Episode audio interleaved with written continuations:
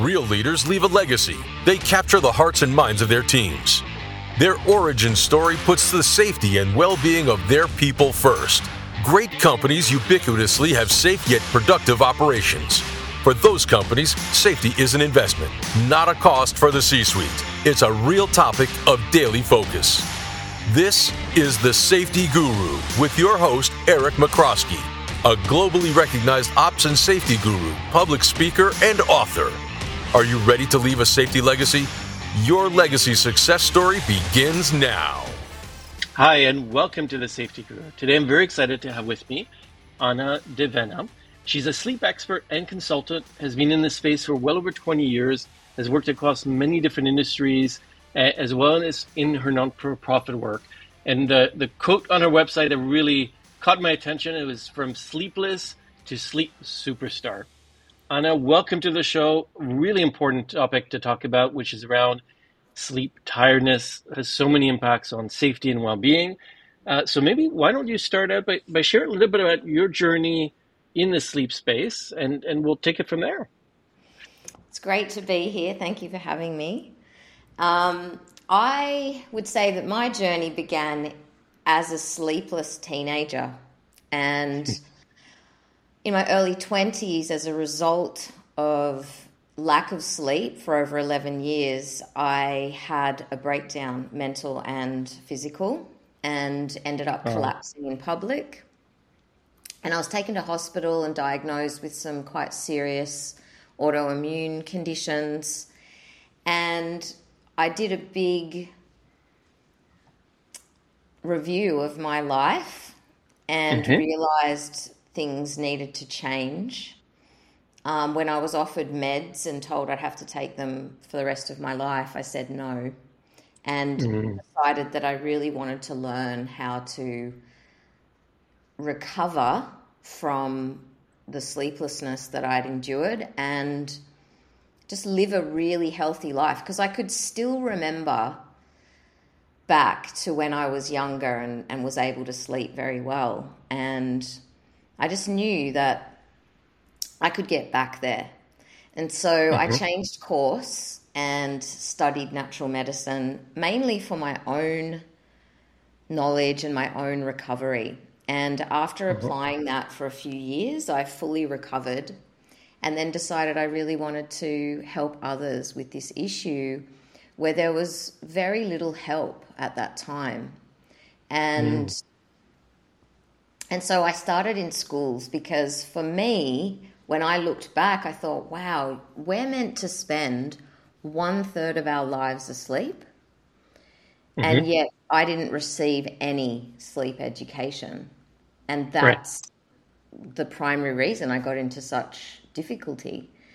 And so I decided I wanted to be part of changing that in the world. And mm-hmm. I began working with kids and teenagers first, which I did for years. And then adults asked me if I could run courses for them. And then I started working with one on one clients more and more mm-hmm.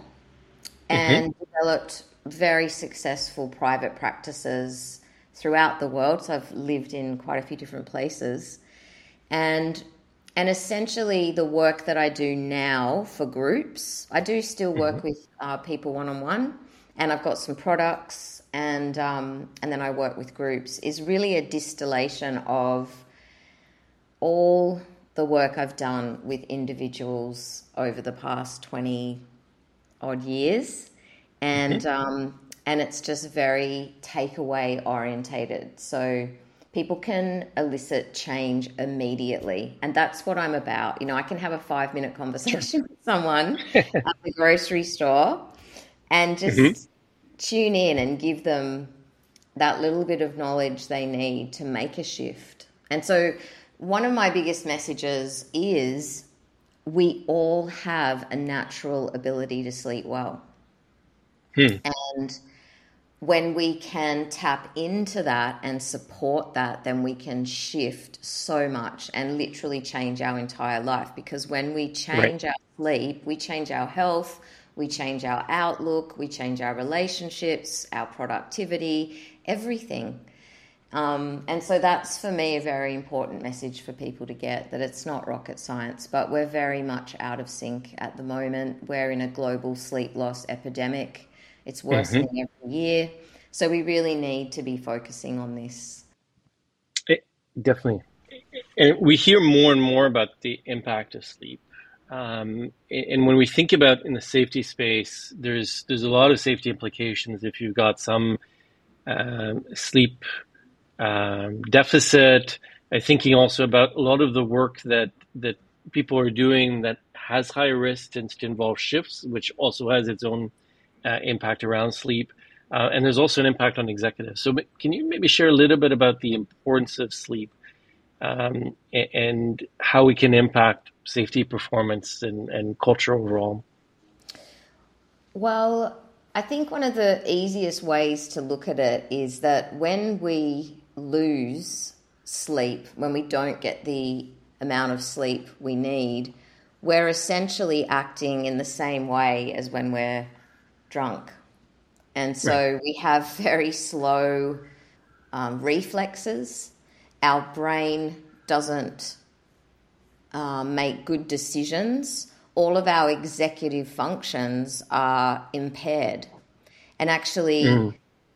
we just we become dysfunctional on so many levels. So being tired in a way isn't the worst thing. It's really our ability to respond, to recognize where we are fully and what's needed from us at you know, on all levels. And so if you're operating machinery, I worked with a lot of, um, when I lived in New Zealand, I lived at a mm-hmm. port in Nelson and I worked with a lot of men who worked at the port, and there were accidents because they weren't able to respond, or they were driving machinery and didn't sure. um, drive the machinery well enough. I had one guy who was in charge of a large. Um, a, a, room full of machinery, and he said to me when he came to me for help, he said, "You know, someone almost died a few weeks ago no. because I was so fatigued, I couldn't see how dangerous that situation was. And I was supposed to be overseeing, you know, all the workings in this room. So there's, I think, on every level, from the person operating the machinery to the people overseeing um, any kind of environment where there's dangerous equipment being run there's mm-hmm. there's a lot of risks and then there's risks say for the ceo running a company who can't mm-hmm. keep that long term vision and perspective when he's making decisions today and mm. Mckinsey did a study involving, involving 190000 individuals across 91 companies and they found that sleep deprived brains lose the ability to make accurate judgments, which then lead to irrational and unjustified claims. And I'm quoting here, such as, I hmm. don't need sleep. I'm well, doing fine with just a few hours of sleep. And so what happens is the brain is so dysfunctional that the sleepless person can't even realize they're sleep deprived. And I think mm. there lies one of the greatest dangers of sleep deprivation. Interesting. And the, the other element is if I think of a lot of higher risk roles, there's a lot of shifts. Uh, people maybe are working through the night. Maybe they're alternating from day shifts to night shifts. How does that impact somebody's ability to, to rest and to, to really recover through sleep? So shift workers really have the worst end of the stick in many ways. Mm. Um, Matthew Walker talks about it a fair bit. You know, they're they're at much higher risk of, of dying than anyone because their body clock and their brains are just so scrambled you could say. Mm-hmm. And and I, I I have worked with many shift workers, and I'm appalled at the mm-hmm. lack of consideration for basic human needs.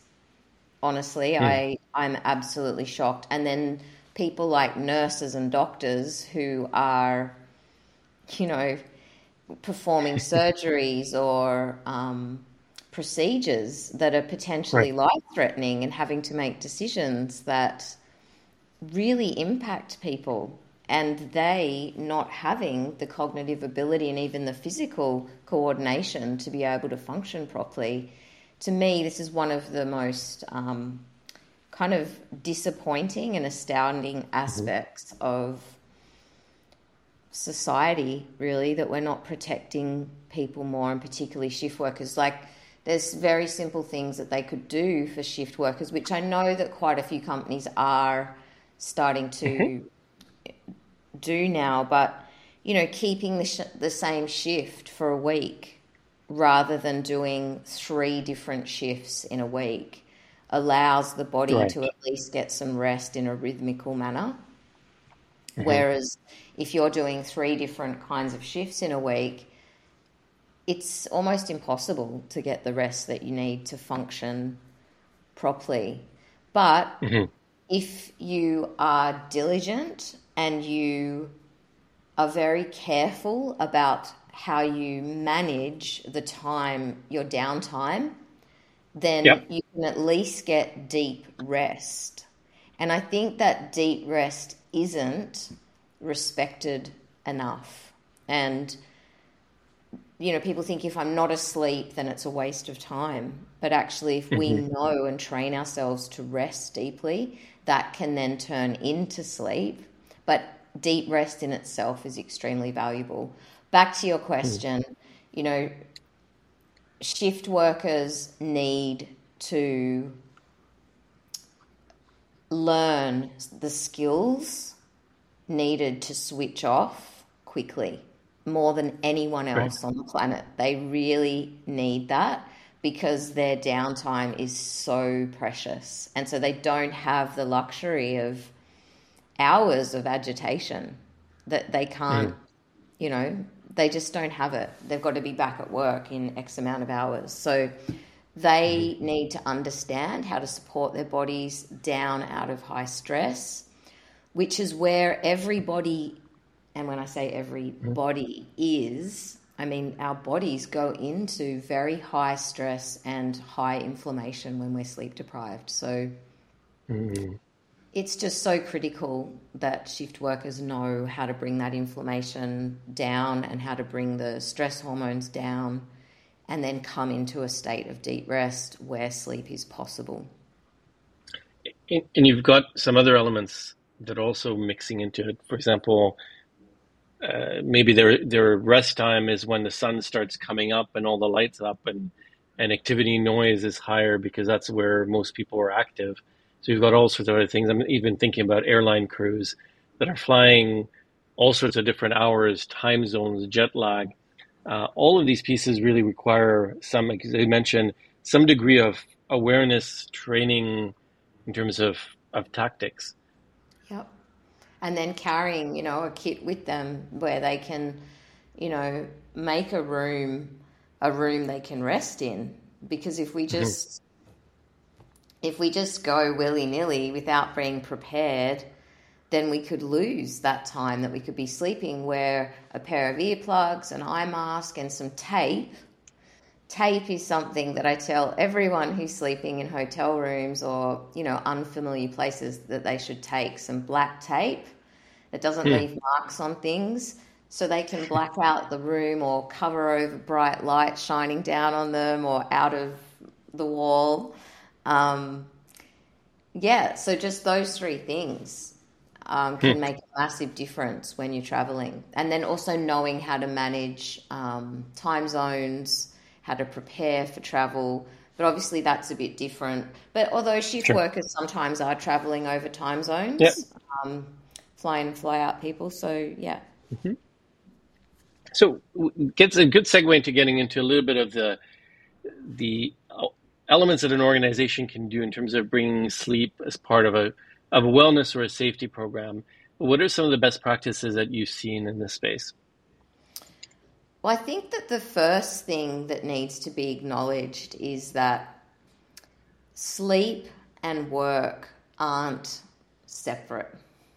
You know, I think for, for too long, companies have thought of sleep as something outside of any realm that they need to address, which, having worked with thousands of people, the impact that work has on someone's sleep, I've seen firsthand. The number of people who can't get to sleep, who lie there thinking, worrying, um, or problem solving in the middle of the mm-hmm. night for their job because they're so committed or they're so stressed or they're just so impacted by their work or inspired. You know, I've had quite mm-hmm. a lot mm-hmm. of clients who are just overly inspired to the point where they can't sleep. So it's not always a negative, but um, sure.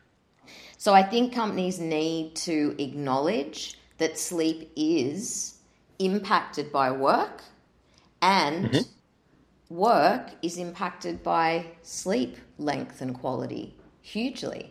You know, if right. their employees are turning up tired, it's costing them in many ways.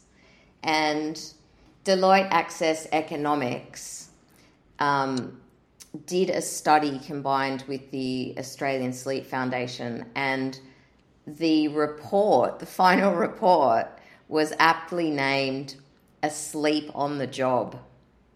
Hmm. And they actually quantified the cost of insufficient sleep in Australia. And this was in 2016 to, to 2017. And yep. just the productivity, loss of productivity, costs Australia 18 billion a year. Hmm. So that's that's huge.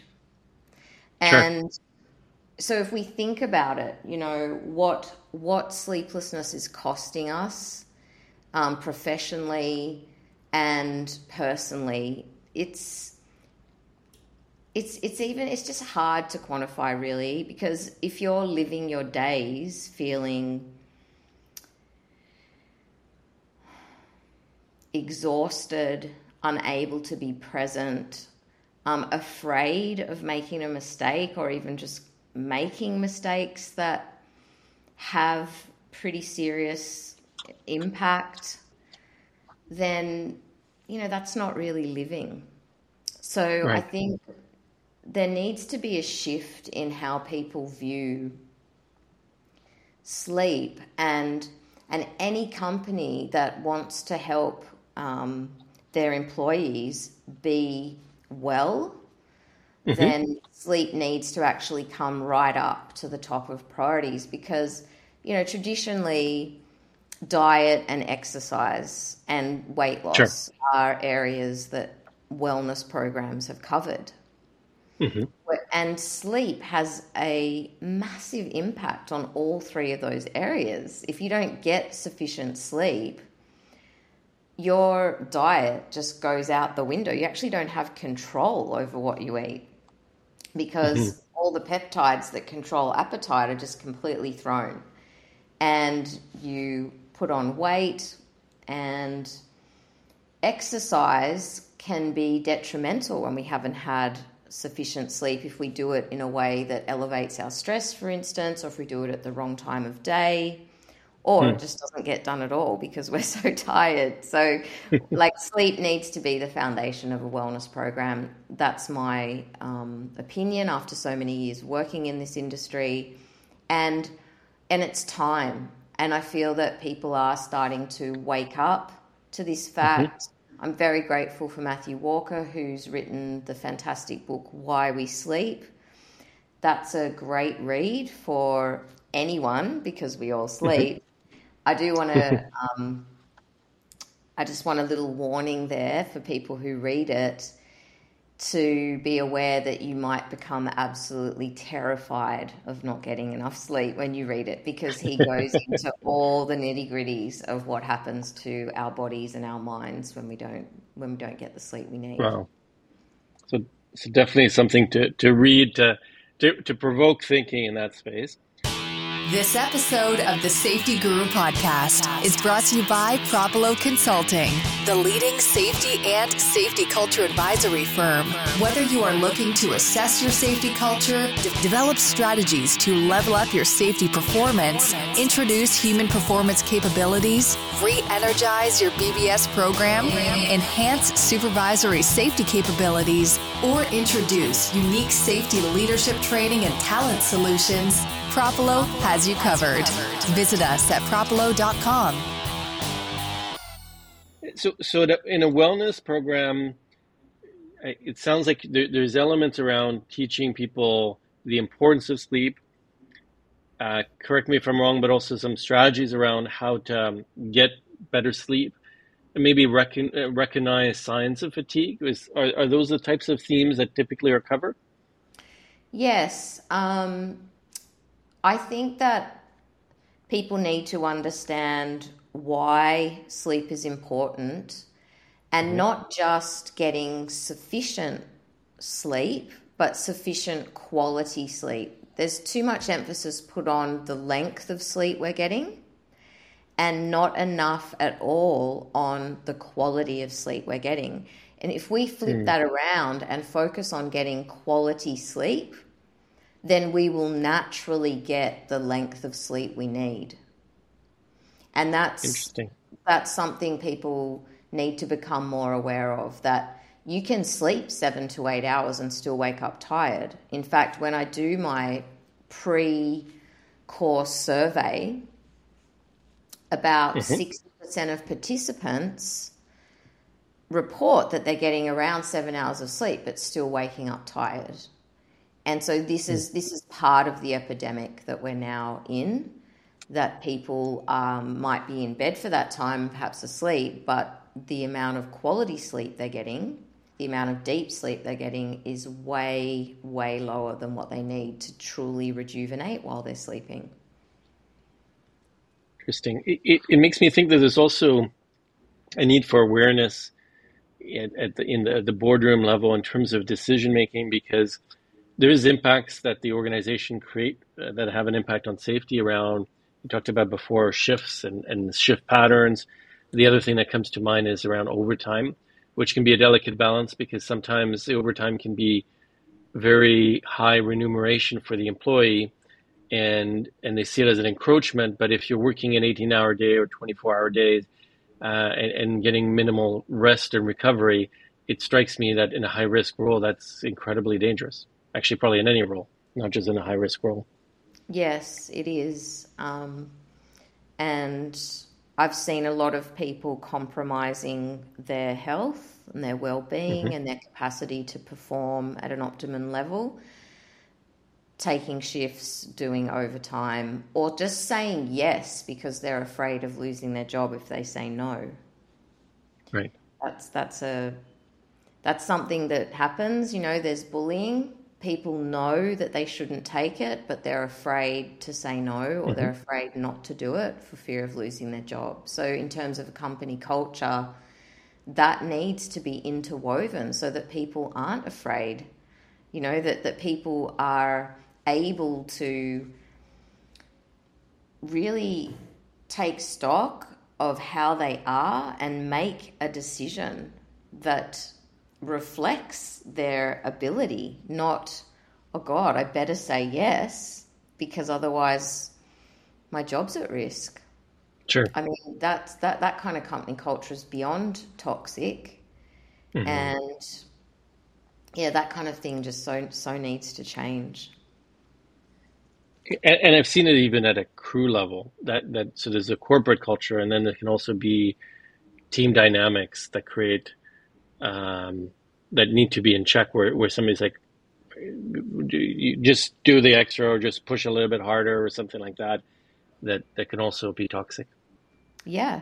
Yeah. And if you've got a leader of your team who's doing over mm-hmm. uh, you know many extra hours and kind of creating this we don't need sleep. I don't need sleep so you shouldn't need sleep. What's wrong with you? type thing um, yep. wearing this badge almost of um, being a hero for operating on very little sleep, that's extremely right. dangerous.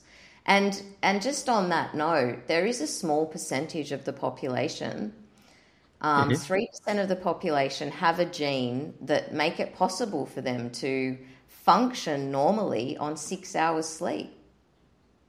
Hmm. And so if you've got them as a team leader, if you've got one of them as a team leader, that's that's a pretty um, scary position to be in right. because then you start trying to exist on the same amount of sleep as one of these people. Sure. But if you look at burnout now and the prevalence mm-hmm. of burnout now, it's compared to even just 10 years ago, it's it's so much more prevalent. And I think since COVID, our stress levels are so much higher and there is a direct link to high stress and lack of sleep. And those, they feed each other.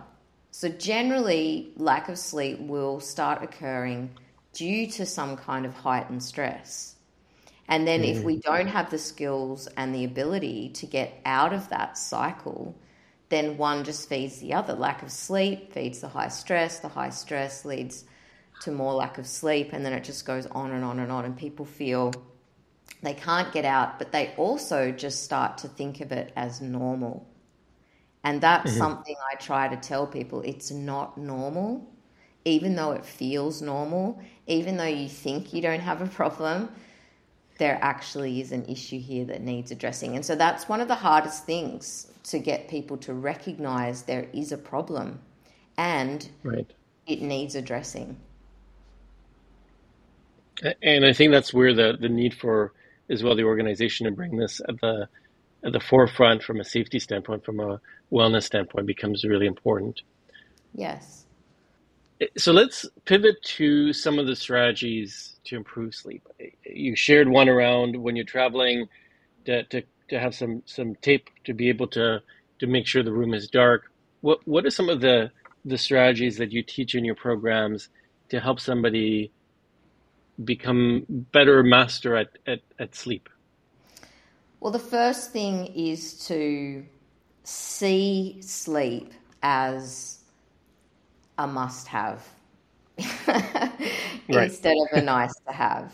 So I think people don't have enough of a healthy perspective on how important quality sleep is and I would um, say that the first thing needs to be an acknowledgement of how important it is because once you have that, then you can start connecting with why you want to get great sleep. Sure. And of course, those two things are, are kind of interconnected. But unless we have a strong connection to why we want to get great sleep, we're not going to win the battle with the creature of habit that makes us do the same thing over and over and over again and continue getting mediocre or poor sleep. Like there's mm-hmm. already any anyone listening to this, the creature of habit inside you is is standing on guard and saying, you know, none of this stuff's going to work for me. Whatever she says, it's not going to work. or I don't want to do that even before I speak. And so you've got to be aware that this battle has already started and mm-hmm. will, will be there for, for a month as you mm.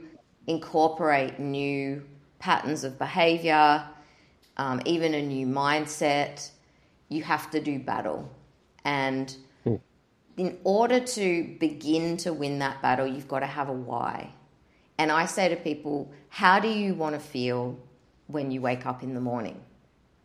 Right. And how do you want to feel as you engage with the people in your life, the people you love, how you are able to perform at work and how you're able to contribute in the world. How do mm-hmm. you want to feel? And so when you can get in touch with that, and then come to a place of saying, you know what, I want to be fully alive. I want my brain to work as well as it can work. You know, I want super brain powers and I want endless energy and I want the ability to be patient and to be able to listen and to be able to communicate clearly, to be able to keep a long term perspective when I'm making decisions for myself, for my family, for my colleagues, for my company. We have to really have a strong why in order to make any changes. So that would be sure. my first yep. suggestion. The second suggestion is around your relationship with light. We mm-hmm. have a segment of our brain called the suprachiasmatic nucleus. Mm-hmm. And this part of our brain actually regulates our sleep wake cycle. And the main environmental cues that trigger the sleep wake cycle are light and temperature. And so okay. when we are exposed to full spectrum light, that signal from the environment is read through brain cells that are in our eyes called retinal ganglion cells. And those brain cells in our eyes send a signal to the suprachiasmatic nucleus and say, hey, it's time to wake up. And then the suprachiasmatic nucleus says to the adrenal cortex, start making cortisol. Mm. Cortisol isn't just a stress hormone, it's an energy hormone and it also is a regulating hormone. It's an activating hormone. It's actually very good for us in the right quantities at the right time. Sure. So we need this signal of light. We also need to increase our body temperature to switch on in the morning. Mm-hmm. And then in the evening, we need the signal of darkness which is also read by these retinal ganglion cells, and this signal sent to the SCN okay, stop making cortisol and start making melatonin. Darkness is the best sleeping pill. I'm going to repeat that. Mm.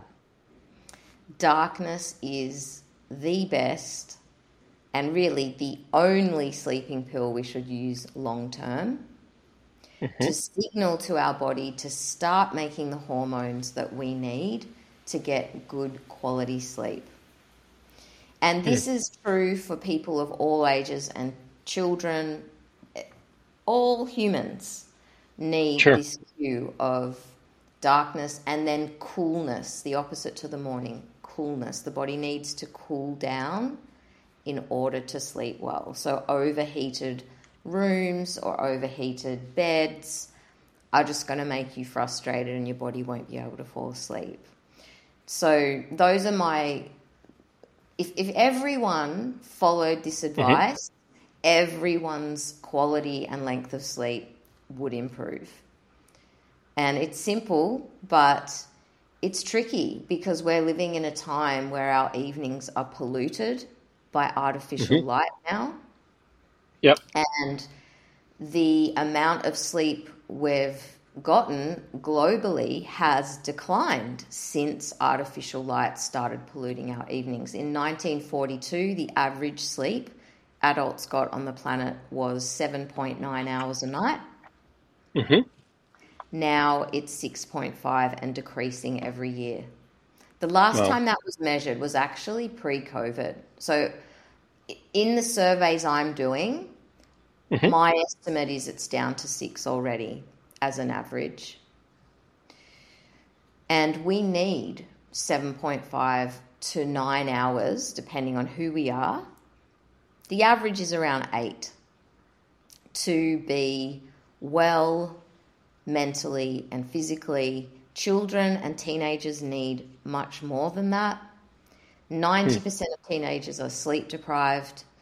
This is a problem that is yet to be acknowledged and yet to be addressed. I plan on addressing it in the next few years with my sleep kit for teens. I've already got a sleep kit for kids.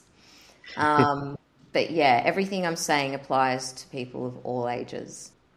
Interesting. And, and these are all techniques that people can easily implement. Uh, and I think it also links back to what you're talking about the tape when you're traveling to make sure you've got a dark environment.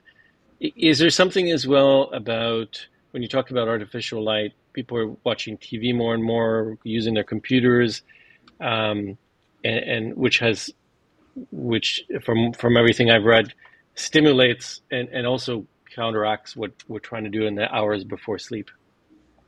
Yeah. So as I said, when we get the opposite cue to what the body needs, so the body needs mm-hmm. darkness, and when we have this very bright light being read by these brain cells in our eyes, these retinal ganglion cells, they're getting the opposite signal to what they need.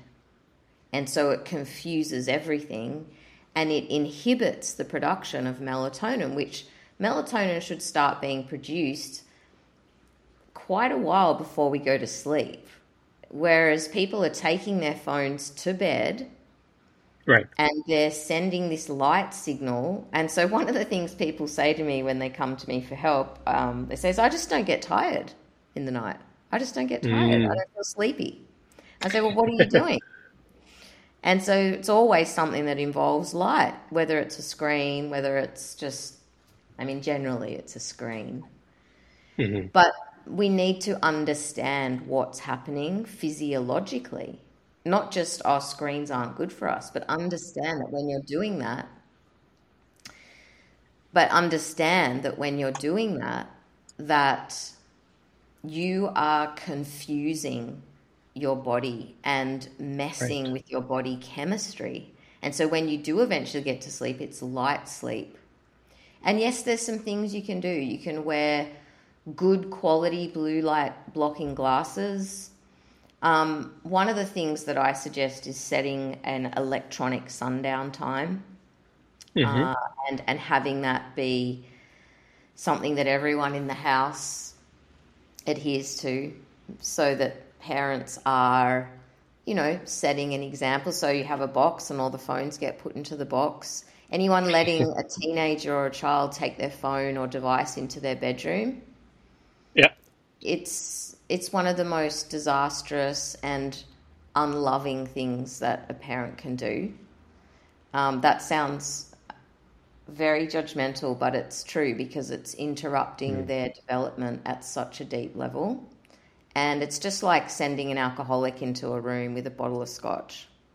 You know, that they, they don't have control and they're severely right. addicted. So they'll tell you they're not on it, but I can tell you they are.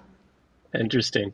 So, so you do a lot of programs for organizations. You coach work people with people one on one.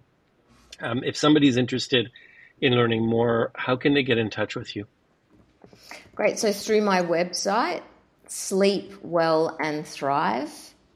Mm-hmm. Um, or you can just contact me through LinkedIn, Ahna De Vena, they're the two best places to get in touch with me. And you can read about my corporate programs on my website. There's lots of testimonials from different companies that have worked with me. And um, yeah, there's lots of information there. So excellent. Well, thank you very much for joining me today. I think it's a really important topic and definitely one that's been top of mind with, with the pandemic.